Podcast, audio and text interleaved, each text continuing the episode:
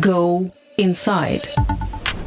Добрый день, меня зовут Роман Доброхотов, я шеф-редактор, и сегодня гость – это 13-й чемпион мира по шахматам Гарри Каспаров. Добрый день, тема у нас действительно довольно глобальная, хотя она звучит довольно оптимистично, Россия после войны, как если бы мы уже обсуждали ее закончившейся. Мне хотелось бы поговорить сегодня с акцентом немножко на будущее, что будет происходить буквально в ближайшие месяцы и с Россией как страной, и с войной. Это большая загадка для э, многих аналитиков, ситуация очень необычная, но начать я хотел бы все-таки немножко с другого. Вот есть такой известный анекдот про смешанное чувство. Что такое смешанное чувство? Это когда ваша теща летит в пропасть на вашей машине. Вот сейчас, мне кажется, многие наблюдатели испытывают эти смешанные чувства, глядя на ситуацию, потому что, с одной стороны, конечно, трагедия и война, и ужас, и плохо. С другой стороны, впервые за столько лет мы видим, что западные страны избавляются от лицемерия, присущего многим западным политикам и элитам, и начинают э, арестовывать активы, активы. Соловьев не может ездить на свою виллу на озеро Комо. Яхты наших олигархов арестовываются в портах всего мира.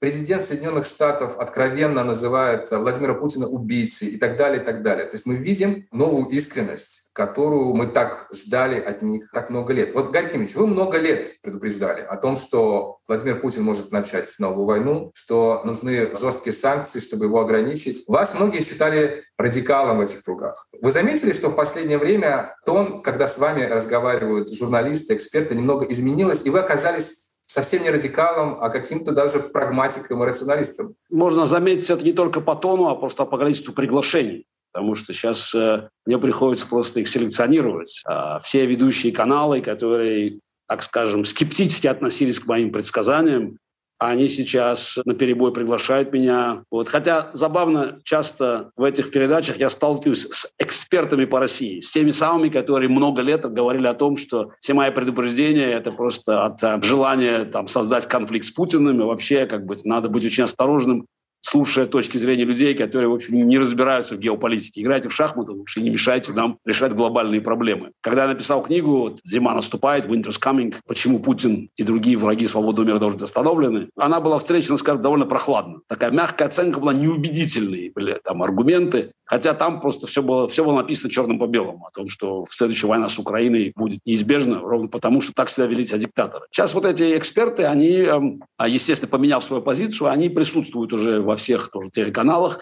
И вот это, кстати, большая проблема, потому что это я речь идет не только про этих политологов. Это и военные эксперты, это и разведка. То есть на самом деле война в Украине выявила не только вот лицемерие, вот как бы вот крах лицемерия на Западе, как я сейчас говорил, а, а в том числе и отсутствие как бы реальной экспертизы. Запад обленился, оброс жирком, не желал видеть очевидного совершенно. При том, что мы-то понимали, что речь идет не о том, э, не, не только, скажем, там, о, о наших опасениях. Мы просто ориентируемся на то, что говорит Путин. Мы привыкли вообще диктаторам верить, потому что диктаторы скрывают свои тактические планы всегда. Он всегда лжет, когда говорит про тактику. Но когда говорит про стратегию, всегда было совершенно откровением. Распад Советского Союза – крупнейшая геополитическая катастрофа. Вот это реперные точки. Бывших офицеров КГБ не бывает. Вот эти фразы являются ключевыми, на самом деле, в понимании психологии Путина. И его речь в Мюнхене в 2007 году на конференции по безопасности в Европе, но она была определяющей. Он на этой речи просто как бы все, все, все описал о том, что возвращаются сферы влияния, и Россия должна занять подобающее место, и НАТО должно откатиться к границам 1997 года.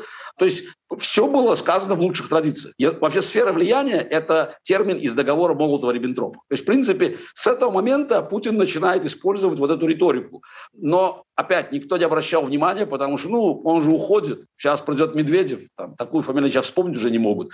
И четыре года Запад был занят налаживанием хороших отношений, как бы попытками там найти способ либерализации России без каких-либо, какого-либо ущерба для для собственных интересов. А, кстати, можно сказать, что вообще эта спецоперация Медведев, она была на одной из самых успешных для Путина, потому что она позволила ему а, перегруппироваться, вот, вот как сейчас они пытаются на фронте сделать, вот, а, и подготовиться уже как бы к пожизненной диктатуре. То есть сразу он был не, не готов к этому, но он нашел как марионетку, и, что очень важно, Запад не понял опасности возвращения Путина. Мы же помним, как Обама говорил Медведеву, что когда Путин вернется, передайте ему, мы будем more flexible, будем более гибкими в отношениях с ним. Ну да, гибкими были. Дальше последовала, естественно, аннексия Крыма, Сирия, ну и так далее, далее по списку. Теперь, возвращаясь к тому, что сказал, как бы, я бы хотел разделить его уверенность, что мы знаем, что случится завтра, послезавтра, в ближайшие дни. На самом деле мы не знаем.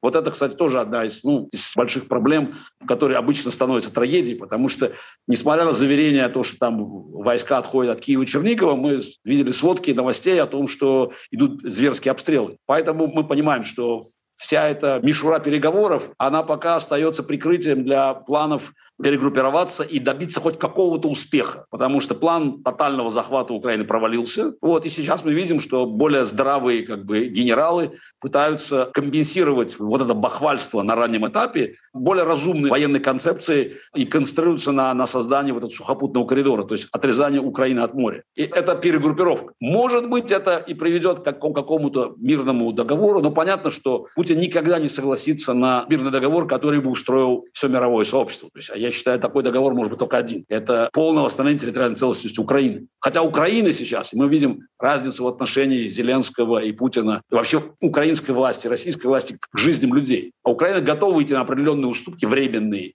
чтобы спасти жизни людей. Понятно, что просто у Путина другая, другая математика в голове. И поэтому я бы ждал бы каких-то диких гнусностей в ближайшие дни, ровно потому, что как бы обычно всегда такие миролюбивые заявления путинского режима, за ними следует какая-то серия преступлений и действий, явно противоречащих вот этим заявлениям. Да, у меня как раз э, в этом контексте был э, вопрос как от шахматиста шахматисту. Вот ситуация, в которой Путин сейчас оказался, ну это же такой типичный цуксванг, когда у него есть два таких основных концептуальных возможных хода, оба для него несут очень серьезные потери. Один — это все-таки продолжать пробивать этот коридор, продолжать эту войну и продавливать Зеленского. Но это, во-первых, колоссальная потеря, чисто военная, да, а, а во-вторых, это ну, практически нереалистично, потому что любой президент Украины, не Зеленский, был бы любой другой, если бы он согласился отдать, там, условно, Мариуполь другую территорию, он сразу перестанет быть президентом, потому что он потеряет легитимность в глазах украинцев, и стопроцентная поддержка Зеленского сейчас обеспечена именно то, что он говорит, что мы не готовы отдавать украинскую территорию. Если же Путин сам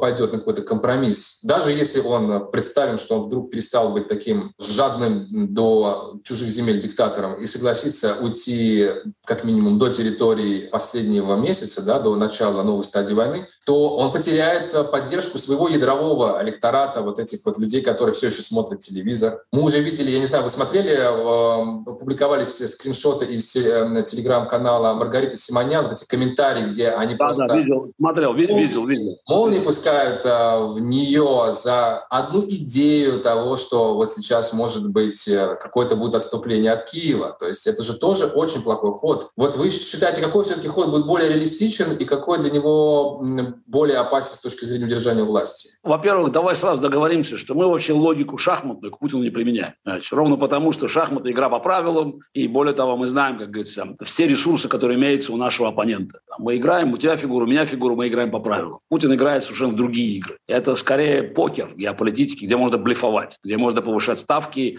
и выигрывать со слабыми картами, если противник не готов попросить открыться, то есть как бы не готов положить такую же ставку на кон. Кроме того, вот сама логика, которую сейчас ты описал, она совершенно разумно ложится в логику там политического расчета. Она применима к Зеленскому, она применима к, зап- к демократическим лидерам. Может быть, она была применима к Путину там 15 лет назад. Но сейчас, мне кажется, у Путина совсем другие расчеты. И, а, в общем, ну, я не думаю, что его сильно тревожит вот эта истерика, а, как ты сказал, его ядерного электората. На самом деле, мне кажется, это просто уже ну, люди, потерявшие совершенно голову, которые дивана требуют там продолжения банкета. Путину нужна в любом случае хоть какая-то победа. Вот, вот, вот как-то он должен продемонстрировать победу. Поэтому сейчас, мне кажется, в общем, как бы он э, принял советы тех генералов, более разумных генералов, как бы, которые пришли к выводу, что наступать на там, сколько там, восьми направлениях невозможно. То есть, в принципе, надо, надо выбрать что-то реальное. И то, что мы видим сейчас, это переброска войск идет. Это не значит, что они перестанут обстреливать Киев, они могут его сравнять с землей тоже. Проблемы здесь тоже никакой нету для них, потому что Украина показала, что, в общем, что может случиться в современной войне, когда используется, сознательно используется средство поражения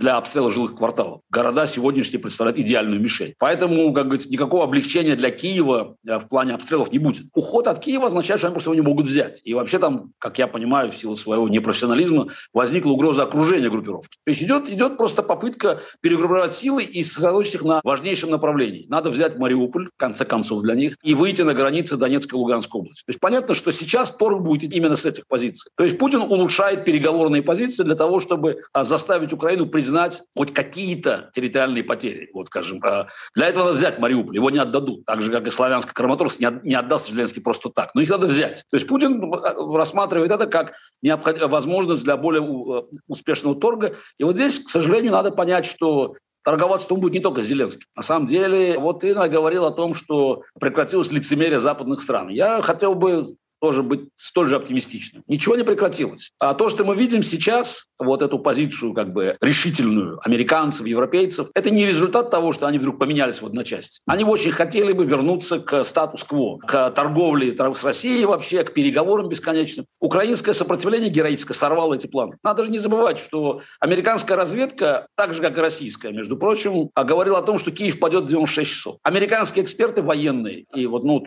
Rand Corporation, например, просто Э, статья была в январе, я думаю, что это далеко не единственная была публикация, а, э, говорили о том, что военная поддержка Украины бессмысленна, потому что украинская армия там развалится в несколько дней. То есть Запад ждал краха Украины. И поэтому первое, что сделала американская администрация, когда путинские войска перешли, перешли демаркационную линию 24 числа, предложил Зеленскому уехать. Не помочь войсками, оружием, закрыть небо, а, а уехать. И потом где мы там из эмиграции там вот продолжать эту бесконечную историю. Да, мы, конечно, не признаем Украину, но Понимаете, в Киеве появилось какое-то новое правительство, какой-нибудь там Янукович появился, были Бойко. И вели бы переговоры.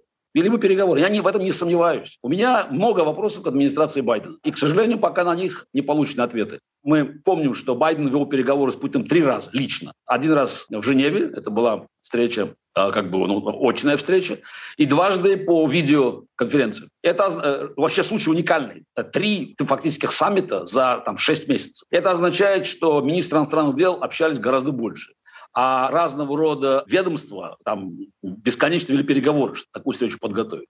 Мы также знаем, что директор ЦРУ Билл Бернс, бывший посол Америки, Америки в Москве, ездил в Москву как минимум один раз встречался со своими, как бы, в кавычках, коллегами, с, с Патрушевым, там, с Бортниковым, с, с Нарышкиным. Если верить, что эти переговоры были про Украину, то тогда мы имеем дело с колоссальным непрофессионализмом. В принципе, в бизнесе людей увольняют за это. Если они хотели предотвратить нападение Путина на Украину, то они провалились все просто. Потому что мы слышали о том, что ну там готовятся такие санкции, мы так мы так их напугали, значит, итог был ровно обратный. Более того, мы выяснили, что никаких санкций они не приготовили. Мы также выяснили, что никакого оружия Украина не получила. То есть совершенно очевидно, что речь шла о, како- о каких-то пакетных договоренностях, куда включался, скорее всего, Иран, потом этот э, новые зеленые сделки, потому что очень активен там Джон Керри, который там у, у, назначен главным по этой части, по этой Green Technology.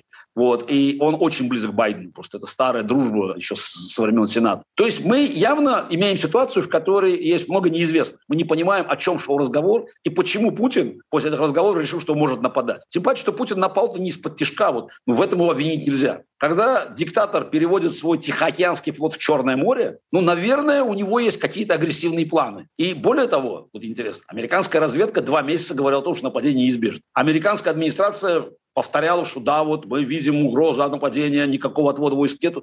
Что они сделали? Ничего они не сделали. На самом деле ничего не сделали. И более того, ничего бы не сделали, если бы не общественное мнение. Вот здесь как раз произошло то, что не входило в расчеты Путина, и я подозреваю в расчеты тех, с кем он разговаривал на Запад. Вместо вот этих переговоров после взятия Киева, парада на Крещатике, уничтожения Майдана, мне кажется, как символ, мне кажется, для Путина это было очень важно, просто зайти на Майдан, там, там кадыровцы нагадили бы на Майдане. Ну, это понятно, диктатор любит символы просто. Там, да. вот, да. вот а, и вместо этого началась война. Реальная война. Украина не сдалась. А Зеленский вместо того, чтобы уехать, сказал, мне нужно не, не, не I don't need a right, I need ammunition. Мне не нужна как говорят, не нужно такси, нужны, нужны патроны. Вот как в переводе на русский, так скажем. Вот. И общественное мнение вдруг всколыхнулось. Люди увидели вообще преступление. Причем понятно, что если в первые 3-4 дня Путин явно как бы не хотел жертв гражданского населения, потому что видно было, что они пытались играть роль освободителей. И там ну, было несколько инцидентов, но совершенно было очевидно, что команда была не стрелять по жилым кварталам. Вот тут попала пара, снарядов, но понятно, что они избегали этого. То есть задача была просто захватить Украину, освободить ее от нацистов, ну и так далее. Но как только стало ясно, что план взятия Киева провалился, когда они забуксовали практически по всем направлениям, когда они смогли взять сразу Мариуполь с разгона, там, ну там взяли Херсон, но там видно, бои везде продолжались. Вот с этого момента переходит и, и ситуация, э, война в другую стадию. Они начинают сознательно обстреливать жилые кварталы. То есть как бы просто демонстрировать, что как бы не взяли, так разрушим, надо сдавайтесь, пока не поздно. Но это вызывает дикую волну возмущения на Западе. И, кстати, в первую очередь в Германии. Вот наиболее интересный психологи... вот такой психологический поворот, причем, я даже сказал бы, геополитический психологический поворот, происходит в Германии. Германия с 1945 года была страной пацифистов. И в последние два десятилетия мы видим, как она стала главным партнером путинской России. А ну Герхард Шредер просто перешел на содержание, просто на зарплату. Но правительство Ангела Меркель, мы потом в истории поймем это. Почему это? Следующий вопрос, как говорится. Может быть, сохранили файлы Штази, которые нам помогут объяснить ее поведение.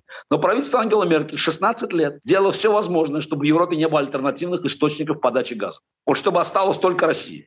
И вот этот «Северный поток-2» – это на самом деле вот этот символ работы ее администрации. Это бизнес, это ничего другого. И понятно, что как только он был достроен, этот поток, и, и началась сертификация, Путин мог начать войну в Украине, потому что он нужен был Путину для обхода как бы украинской ветки. Так вот, германская общественность в целом это поддерживала. И вдруг происходит перемена. Германия, которая еще в первый день войны говорила, что никакой военной помощи, отправляла там, по-моему, 5 тысяч там, шлемов там каких-то, вот, вдруг становится лидером процесса по санкциям. Почему Олаф Шольц, у него нет харизмы Шредера или, или Меркель, это, в общем, такой бюрократ из Гамбурга, но он просто посмотрел на цифры. Немцы вдруг, мне кажется, у них прошел перерод в головах, они увидели фашизм снова. Вот то, за что они каялись десятилетиями, они увидели этот звериный лик снова. И вот эти картинки из Мариуполя и Харькова, они поменяли немецкое общественное мнение. Вся работа путинской пропагандистской машины, которая шла годами, обработка немецких политиков, вот это, все это пошло коту под хвост. И Германия становится лидером санкционного процесса. И только поэтому американская администрация начинает себя вести по-другому Кстати, надо опять, если посмотреть внимательно на военную помощь, которую Америка обещает Украине. Эта военная помощь, на самом деле, она так называемая оборонительная. Это помощь для партизанской войны. Вот эти все ну, антитанковые, там, стингеры, все. Это на самом деле то, что помогает вести вот, ну, как бы оборонительную партизанскую войну. И не случайно американские эксперты всегда говорили про войну в Украине, как там, используя Афганистан, Вьетнам, абсолютно не принимая в расчет шанс, что Украина будет бороться на поле боя. Так вот, до, до сегодняшнего дня Украина не получает оружие, современное оружие, которое позволило бы ей перейти в наступление. Это дальнобольная артиллерия, но самое главное, это противокорабельные ракеты, потому что Украину расстреливают из Черного моря российские корабли, которые находятся в безопасности. Поставка этих ракет Украине решила бы, между войну, может, несколько дней, потому что это было бы, такие мишени были бы просто в, в Черном море. И мы постоянно слышим разговоры о том, что нельзя допустить эскалации. Я уже не говорю про закрытое небо. Это тему вообще они убрали. А то, что МИГи сидят до сих пор на американской военной базе в Германии, польские МИГи, которые не отправляют, это все так называемая эскалация. И демагоги там из того же там, американского там, Госдепа или Пентагона постоянно рассказывают нам о том, что есть оружие оборонительное и наступательное. Хочу выяснить, почему оружие, которое может ликвидировать базу противника или там его корабль, с которого идет обстрел территории постоянный, Почему она является наступательной?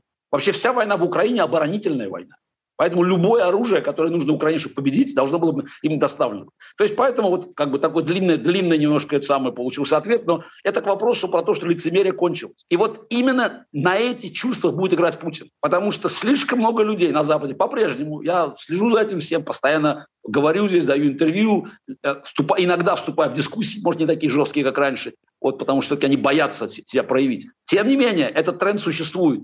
Давайте все-таки умиротворим Путина. И на это есть рассчитывает путинская дипломатия, что, ну, все-таки, вы знаете, надо спасти жизни, надо все-таки найти вариант. Ну, хорошо, мы отдадим кусочек территории, но зато мы дадим столько денег, там будет план маршала, мы, мы, мы поможем Украине. Ну, согласитесь, ну, какая вам разница, там, ну, там, Донецкая граница будет здесь или здесь. Это же потом мы, потом мы все это как-то отыграем. То есть давление на Зеленского может быть очень и очень, очень серьезно. И именно на это и расчет. Именно поэтому сейчас российские войска перегруппировываются, чтобы получить хоть какую-то территориальную выгоду, которая позволила бы Путину объявить о победе и, как бы, и пойти на переговоры уже как они представили для вот вот этой всей ватниковой швали как бы как свою политическую победу. Ну, давайте представим на секунду, что им удалось э, сделать какой-то коридор, взять Мариуполь, и, может быть, что-то еще, и вот они пытаются закрепить это, заморозить как новый статус-кво. Но ведь невозможно же себе представить, что Запад в такой ситуации скажет, что, ну, что ж, давайте действительно мы отменим санкции, если а, будет прекращение огня и так далее, и так далее, просто потому что это будет означать, что если все вот эти новые санкции, которые введены, снимаются после э, вот этой фазы войны, это значит, что можно просто безнаказанно войти в страну, убить там 10 тысяч человек, отжать несколько городов и, и вернуть прежний статус-кво. То есть все равно какие-то санкции должны как минимум сохраняться. И вопрос э, опять же, в общественном мнении, да, то есть понятно, что политики, может быть, будут успокоительно пытаться действовать, чиновники, но я сейчас смотрю по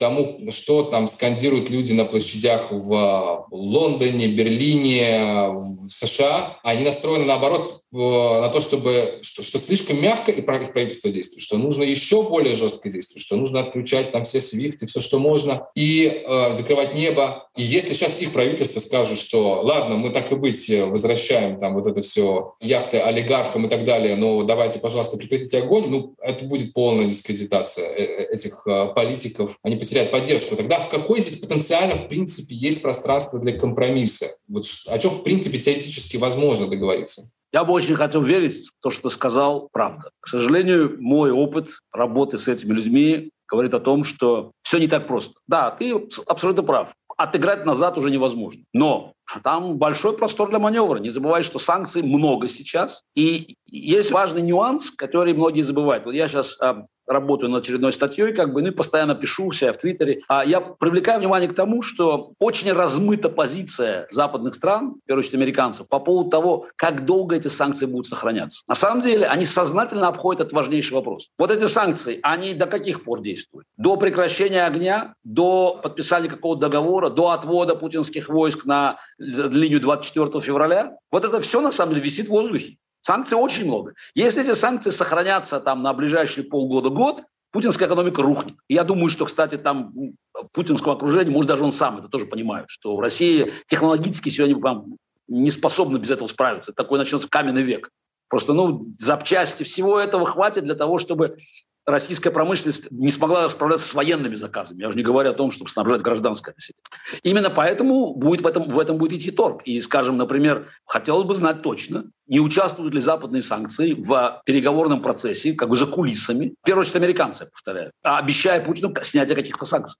Нет, все не уйдут, конечно. Я думаю, что олигархам, кстати, хорошо не будет, потому что Путин готов им пожертвовать. И проговоря про общественное мнение, это красиво. Вот будет говорить про яхту, взяли эту яхту, продали, отдали деньги Украине. На самом деле возможностей показать западному общественному мнению свою крутизну, вот мы такие, у, их много. Путина будет интересовать конкретные вещи, например, там возможность выплаты долга и размораживание, главное, вот его финансовой подушки вот этой, 600 с лишним миллиардов долларов. Это гораздо важнее, чем все остальное. И здесь у меня никакой уверенности нету, что не будет достигнуты какие-то компромиссы. А опять под прикрытием того, что мы должны спасти жизни. Ну, вы же понимаете, гибнут люди. Как же это так? Как же так? Именно поэтому Украина не получает сегодня наступательного оружия. На самом деле, как бы мы видим, ситуация на фронтах стабилизировалась и начала переходить к украинским войскам. Но они не могут начать решающее наступление, не имея тех видов вооружений, которые необходимы для наступательных операций. И ровно этого оружия нет. А, а не получают современные средства ПВО, как я сказал, противокорабельные ракеты, дальнобойную артиллерию. Все это есть в НАТО. И, этого, и, и ничего этого америка, американцам усиленно блокируют это, потому что также вот, вот здесь, опять говоря про размытость, не сформулирована цель войны. Я думаю, что вот то, что сказал Байден в, в Польше, сердцах, что Путин не должен оставаться у власти. Это, мне кажется, была его реакция на споры в администрации. Ну, Байден уже, как бы, ну, вот он, он, он из холодной войны, он оттуда. Он там в Сенате с 1972 года. Он еще там помнит переговоры Никсона с Брежневым. То есть, как бы, он все-таки видит мир совсем по-другому, нежели большая часть его администрации, которая как бы была сформирована для решения чисто американских задач. Я не собираюсь сейчас как бы вдаваться в них. Это довольно левая повестка как бы вот политическая. И для них война в Украине на самом деле это катастрофа. Потому что в этой войне как бы вот как бы размывается все, чего они хотят. Ну, например, там вот эти э, зеленая повестка. Ну, понятно, что при таких ценах на горючее как бы все идеи как бы о том, что надо отменить все нефтепроводы, доводы, она не работает. И, ну и там много других вещей. Говорить про там, про бесчинство американской полиции на фоне Мариуполя тоже немножко странно. Поэтому есть давление, что надо как-то эту, с этой войной разобраться, потому что иначе у нас нету своей, как говорится, внутренней повестки. И я думаю, что Байден именно на это реагировал. Просто он посмотрел на, на то, что, ну, то, что ему услышал рассказы беженцев. Он, ну, он прочувствовал эту атмосферу, и я думаю, вот эта фраза оттуда. И тут же мы слышим опровержение. Ну, значит, трудно представить. Президент США сказал, Путин не должен оставаться у власти, и тут же начинается опровержение Госдепа, там они начинают корректировать его. А Байден, между прочим, снова сказал, он как бы, там идет такой, как бы, такой пинг-понг такой идет внутри.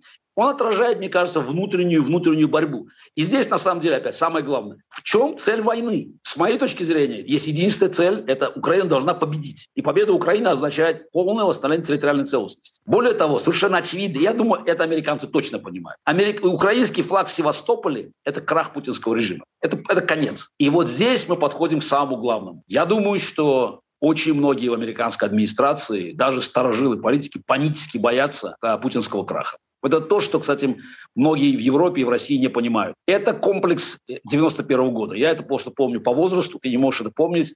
Это э, э, от, отсыл к речи Буша-старшего в Киеве, так называемый Chicken Kiev speech октябрь 91 года, когда Буш предупреждал украинцев об опасности выхода из СССР, об, об опасности украинского национализма. И это был, а, было отражение страхов американцев перед распадом СССР. Что случится, СССР распадется, куда денется ядерное оружие? Вот мы сейчас видим зеркальное отражение тех страхов. Они не понимают, что делать, если Путин рухнет, потому что они отдают себе отчет. Крах Путина – это, скорее всего, крах российской государственности, вот имперской государственности.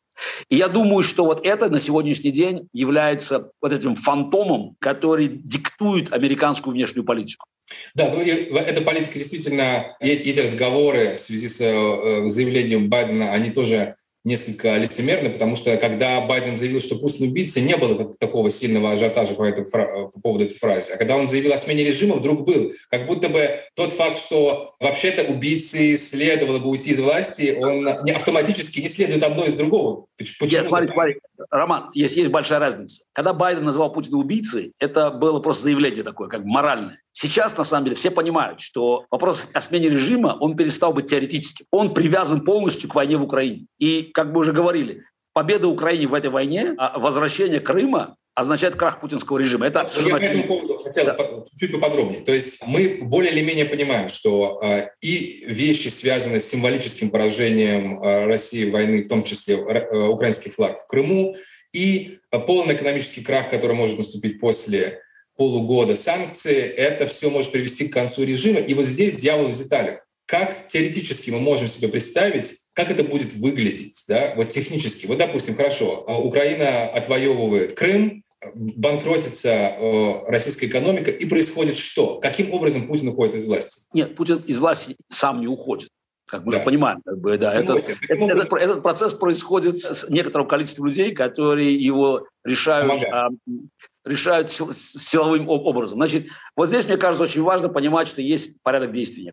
Я много раз говорил о том, что крах диктатур, подобной путинской, невозможен без геополитического поражения. Вот для Советского Союза это стал Афганистан. При том, что поражение в Афганистане было не столь очевидным. Все-таки войска вышли в 1989 году, режим на Джибулы остался, просоветский режим там держался еще там 2-2,5 года. И тем не менее, отступление империи – это всегда сигнал для, сначала для окраин, что империя ослабла. Поэтому в 1989 году, 15 февраля, выход войск, конце года рухнула Советская империя в Восточной Европе, меньше чем через три года исчез Советский Союз. На самом деле это очень вот это важно. Империя не может отступать. Здесь мы говорим про вещи совсем другого порядка, потому что это не какой-то далекий Афганистан. Это свежая война, и Крым это, это на самом деле путинская легитимность. Вот вначале это была Чечня. Вот как бы поэтому Кадыров так важен для Путина. Его как бы первая легитимность – это Чечня, замерение Чечни. Понятно, какой ценой, понятно, что войну там, в принципе, Россия проиграла, но он купил Кадырова, как бы, и вот он создал создал вот этот миф. Но сегодня основа как бы вот этого путинского мифа – это Крым. Крым, Украина. Поражение в этой войне, даже частичное, это серьезный удар.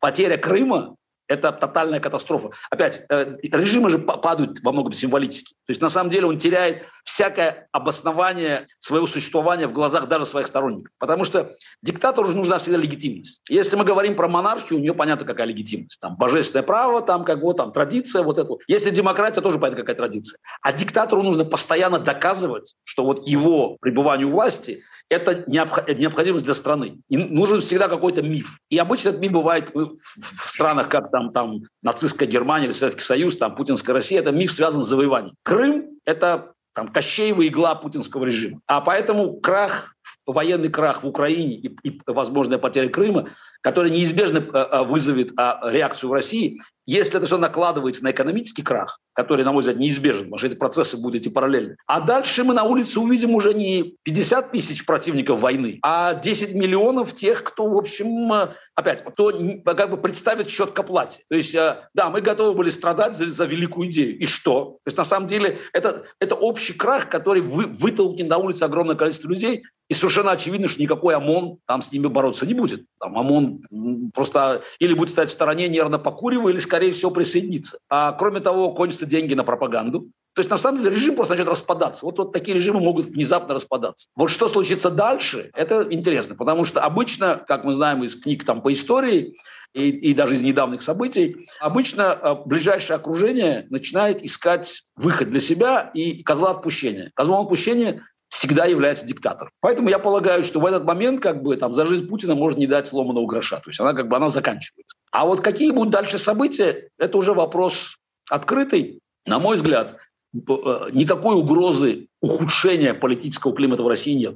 Ровно потому, что запрос будет не на дальнейшую войну. Все, война кончилась, на самом деле. Проиграли. А на то, кто сможет восстановить нормальную жизнь. Ну, это реакция людей. Все уже как бы, тема ушла. Теперь хотелось бы как бы понять, кто может вернуть нормальную жизнь. И здесь Запад мог бы сделать многое, как бы зафиксировав, что есть, вот поставить на те политические силы, которые могли бы восстановить нормальную экономическую жизнь в России. Вот если инструмент санкций сохранится, и он будет грамотно использован, то у России появляется исторический шанс выбраться из вот этой воронки имперского проклятия. Потому что очень важно просто, чтобы новая страна, как бы помимо нового флага, мне кажется, мы здесь разделяем как бы вот эту, вот эту идею, что на флаге не должно быть цвета крови больше, вот, а еще как бы обрела новую идентичность. Вот надо уйти из, из этой имперской ловушки. Россия должна стать национальным государством, в нормальном смысле этого слова, как вот Америка, как бы такой вот melting pot такой, да, вот как бы вот где, где смешиваются разные там, там разные национальности, этносы, религии, но при этом как бы страна перестает рассматривать имперское расширение как концепцию своего развития. Скорее всего, эта страна будет географически меньше, чем сегодняшняя Россия, но мне кажется, важно не думать про какие-то небольшие территории, которые можно потерять, которые захотят, может, отделиться. Чечня, Татарстан.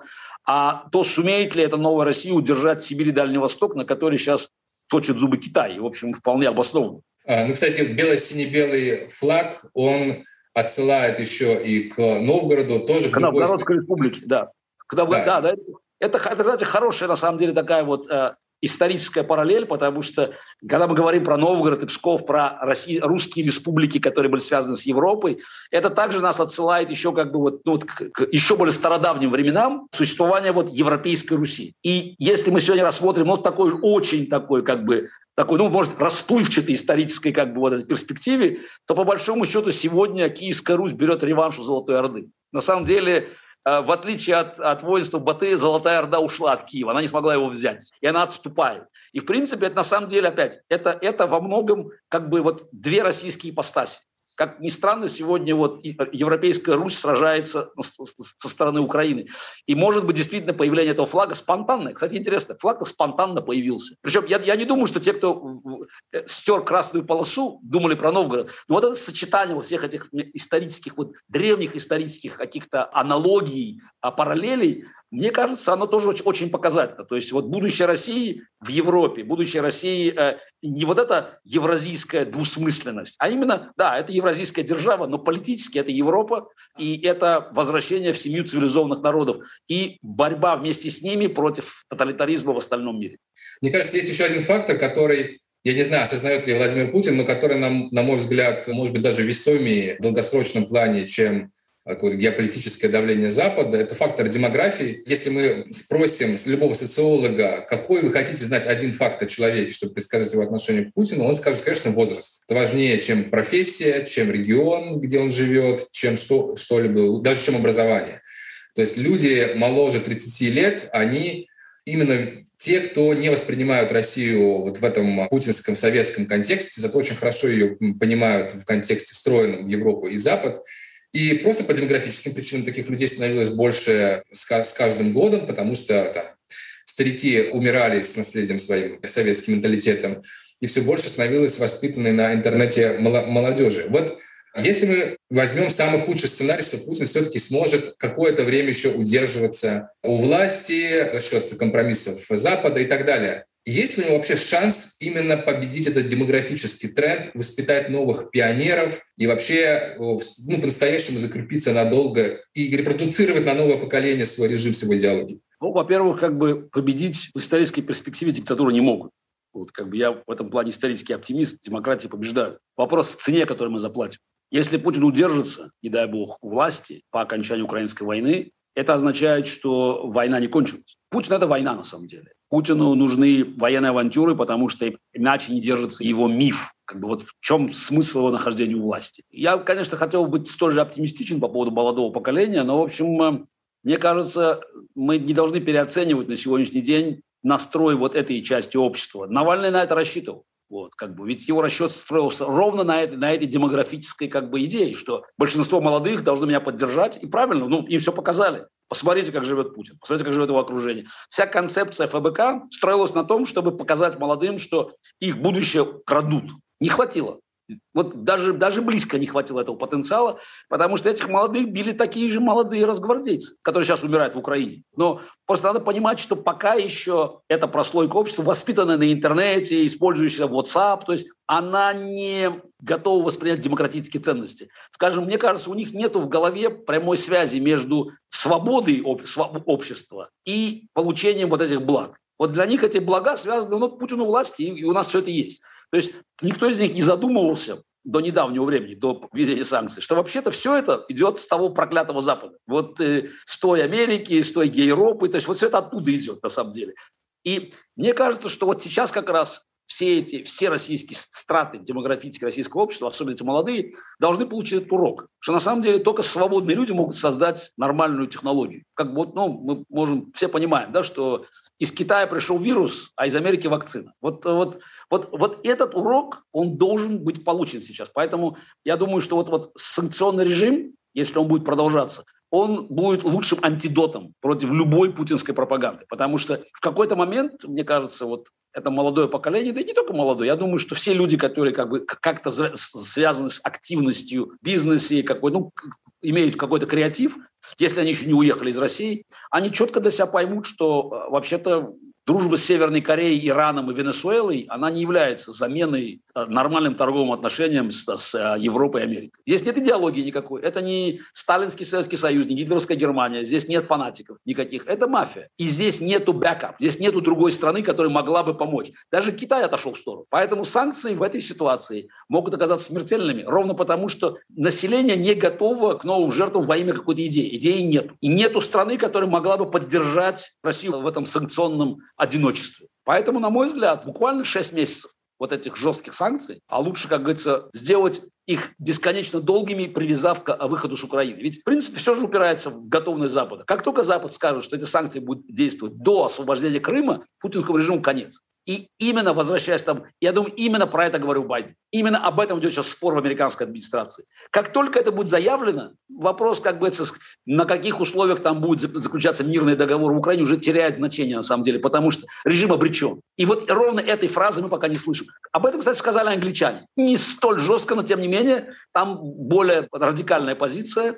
Министр иностранных дел, такая, такая новая Мэгги Тэтчер, Ли Страс, она ведет очень активную борьбу в этом направлении. И Джонсон, в принципе, ее поддержал. То есть Англия, в принципе, готова к такому развитию событий. Не стопроцентная как бы гарантия, но тем не менее видно, что они идут в эту сторону. Европа пока молчит. Америка явно не готова привязывать одно к другому. И постоянные заявления о том, что санкции не, пос... не перманентные, они, конечно, вселяют надежду в Путина и его окружение. И вот последний вопрос, который хотелось бы обсудить. Мы очень много обсуждаем поведение Путина в контексте все-таки каких-то рациональных стратегий, пусть они и э, исходят из его рациональности, из его представления о том, что хорошо для, для него, для его стабильности, но все равно мы как-то пытаемся прогнозировать его ходы. Пусть это не шахматы, но хотя бы это покер, где у нас есть представление о логике субъекта. Но последнее событие, особенно начиная с того, что мы узнали после отравления Навального, ну, лично меня убедили в том, что мы имеем э, дело с психически больным человеком, с психопатом,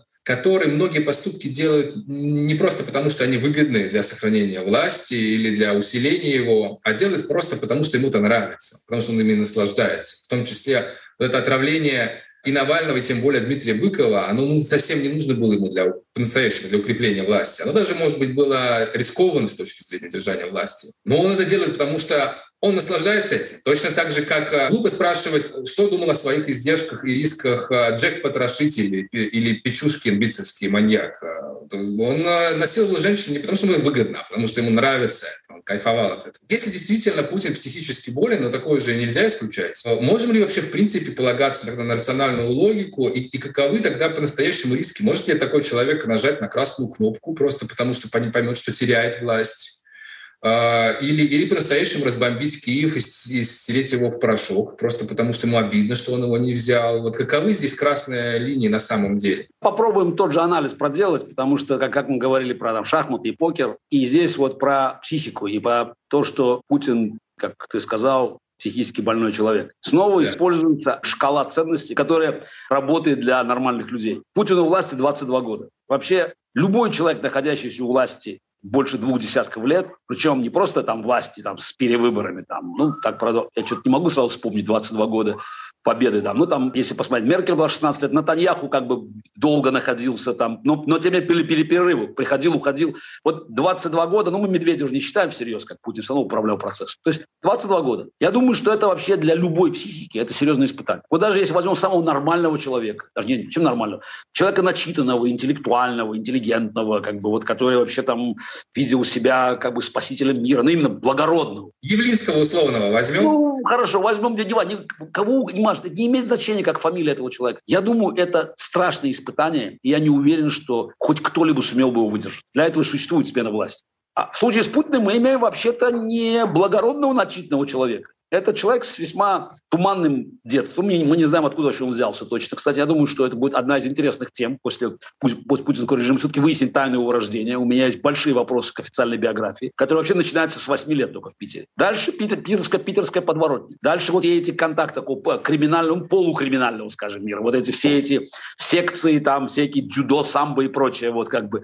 Понятно, с чем он там рос. Потом школа КГБ, Потом бандитский Петербург. Вот багаж, с которым Путин пришел к абсолютной власти. И с этим багажом он вдруг понял, что может, может все, он царь горы, что Шредера можно купить. Что на самом деле и очевидно, что это как бы возбуждает просто. Безнаказанность, на самом деле, она же порождает, порождает новые преступления. Мне не нравится параллель Джек Потрошитель, битцевский маньяк, там, Чикатило, там, не, ну куда? Говорит надо про Гитлера и Сталина. Кстати, очень, очень интересно.